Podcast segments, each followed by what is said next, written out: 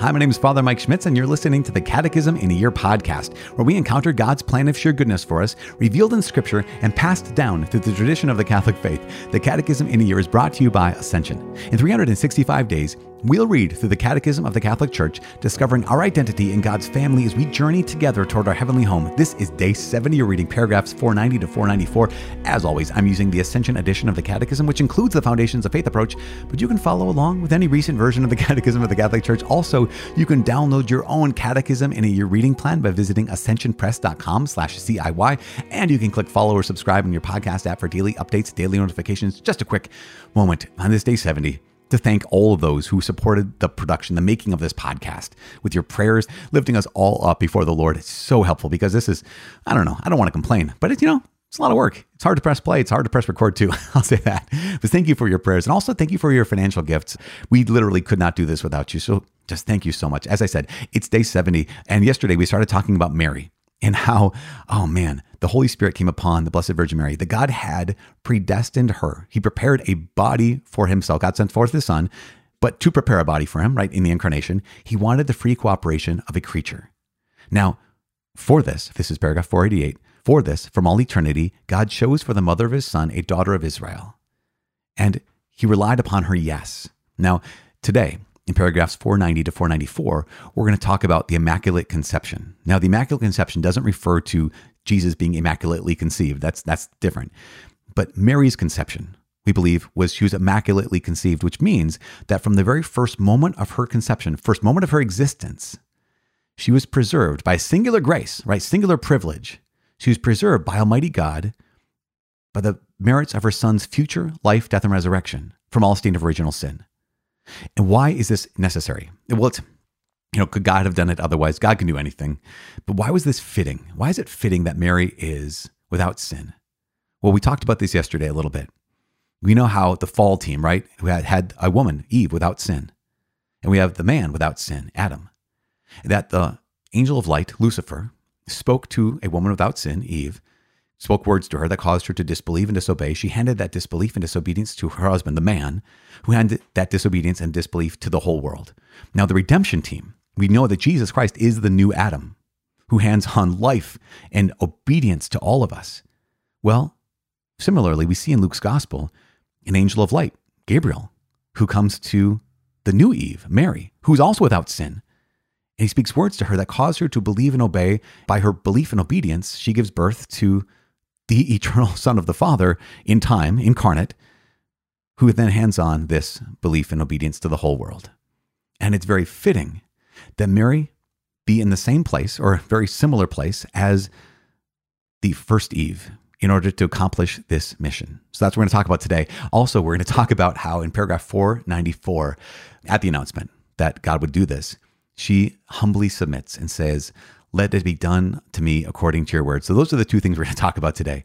First, the Immaculate Conception.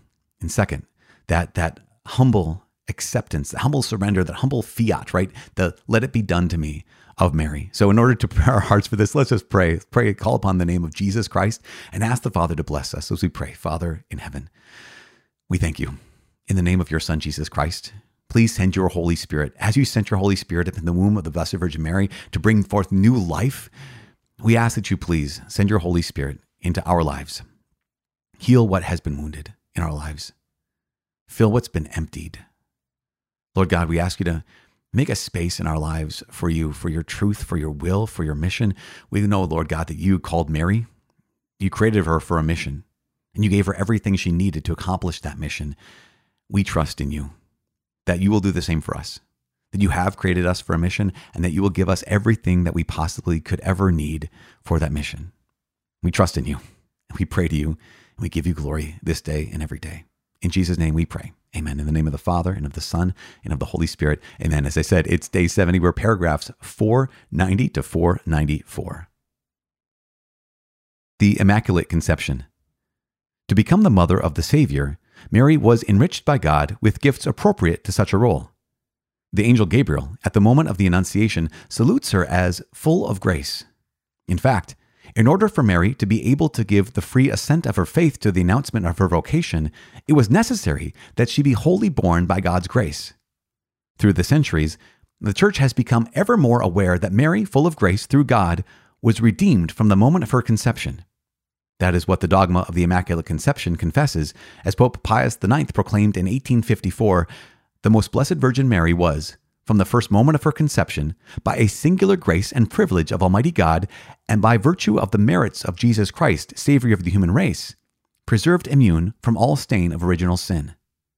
The splendor of an entirely unique holiness by which Mary is enriched from the first instant of her conception comes wholly from Christ. She is redeemed in a more exalted fashion by reason of the merits of her Son. The Father blessed Mary more than any other created person in Christ with every spiritual blessing in the heavenly places, and chose her in Christ before the foundation of the world to be holy and blameless before Him in love. The fathers of the Eastern tradition call the Mother of God the All Holy, Panagia, and celebrate her as free from any stain of sin, as though fashioned by the Holy Spirit and formed as a new creature. By the grace of God, Mary remained free of every personal sin her whole life long. Let it be done to me according to your word.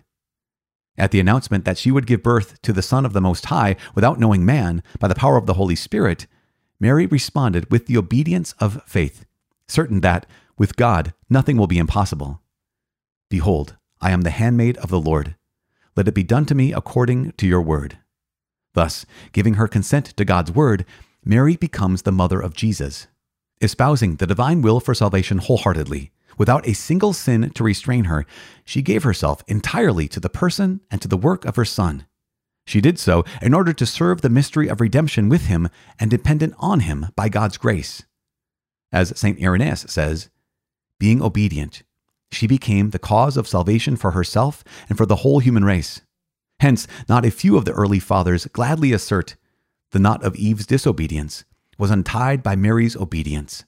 What the Virgin Eve bound through her disbelief, Mary loosened by her faith. Comparing her with Eve, they call Mary the mother of the living and frequently claim death through Eve, life through Mary. Okay, so that's our section today, 490 to 494, which is just an incredible gift. Now, I mentioned again yesterday and earlier that here is Mary, who is the new Eve. That these last quotes, these last quotes are incredible, showing us that going back so far, the church has long, long stated, long made very, very clear that we've always seen Mary as the new Eve, just as Jesus is the new Adam.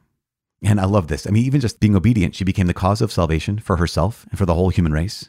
And here is, you know, church fathers, for example, St. Irenaeus saying, the knot of Eve's disobedience was untied by Mary's obedience. What the Virgin Eve bound through her disbelief, Mary loosened by her faith. And that is just really just so incredible. And I love that quote Death through Eve, life through Mary.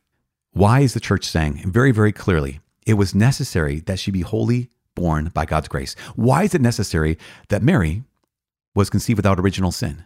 Now, one is we have to know this. She was not conceived without original sin because of any merit of her own. How could you merit being conceived in a certain way? Pope Pius IX, again in 1854, solemnly declared this that the most blessed Virgin Mary was from the first moment of her conception by a singular grace and privilege of Almighty God and by the virtue of the merits of Jesus Christ, Savior of the human race. So it's all her Son preserved immune from all stain of original sin. Why? Because she had to give a full yes. And this is so important. In paragraph 494, it says this Thus, giving her consent to God's word, Mary becomes the mother of Jesus. Now, this is the next sentence just kills me. Espousing the divine will for salvation wholeheartedly. This is a whole heart. Now, you and I, because we have sin, we don't have a whole heart. We have a divided heart. We have hearts that can say yes to God, but we say yes weakly. We can assent to, to God, we can love Him, but we love poorly. We love in a fickle way. But here it says here, without a single sin to restrain her, she gave herself entirely to the person and to the work of her Son. And that's so incredible, so necessary. That's why he even uses that word necessary in paragraph 490. In order for her to accomplish the call on her life, it was necessary that she be wholly borne by God's grace that there was not a single sin to restrain her from this yes. That again, here's Eve's no, right? Here's Eve's no to the Lord that brought about this brokenness. And here is the new Eve. Here's Mary's yes that brings about a new life. It brings about a new capacity for, for holiness, a new capacity for relationship with God. Now, there's something kind of really important here, really important here. It says that the most blessed Virgin Mary was from the first moment of her conception by a singular grace and privilege from Almighty God and from the merits of her Son's future life, death, and resurrection, preserved from all stain of original sin. The question often asked, well, wait, if God could do that with Mary, why doesn't he just do that with everybody? Honestly, if God could could use apply the merits of his son's future life, death, and resurrection to Mary's conception, why couldn't he just apply that to your conception my conception? Why didn't he, why didn't he preserve us from the stain of original sin? Now, God could have done that because he did it at least once. This is why it's called a singular grace and privilege. Now, why didn't he do that? And the answer, here's my offer of an answer. The answer I would offer is because God always gives us what we need for our vocation, meaning God has a call on your life, He has a call on my life. He will always give you exactly what you need to accomplish that call. He never calls us to something that he doesn't also give us the power to do, to accomplish, to achieve. And you and I were not, our, our mission, the, our vocation was not, was not to undo the knot of Eve's disobedience. But Mary's call was. And so God gave her everything that she needed in order to say yes to this call on her life. And that doesn't take anything away, it doesn't diminish the gift he's given you, it doesn't diminish the vocation he's called you to. It just highlights the fact that for every one of us, regardless of what God has called you to, he will always, he will always give you the grace, he'll always give you the power, always give you the opportunity to accomplish that vocation, to accomplish his will, to accomplish that mission that he created you for. And here's the good news. He created you for a mission. Just like he created Mary for a mission, he created you for a mission. And just like he gave Mary everything that she needed to accomplish that mission, I'm telling you, God Himself will give everything that you need, give you everything that you need to accomplish the mission He has in your life. We simply say what Mary said I am the handmaid of the Lord.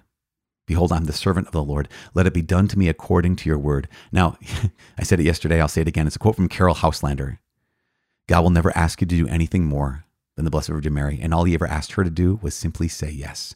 So today, here's the resolution we have God, God, help me to say yes to you. Help me to say yes to your vocation. Help me to say yes to this call you have in my life. Help me to say yes to this mission you created and redeemed me for, and are giving me every grace that I need to accomplish this mission. God, I trust in you.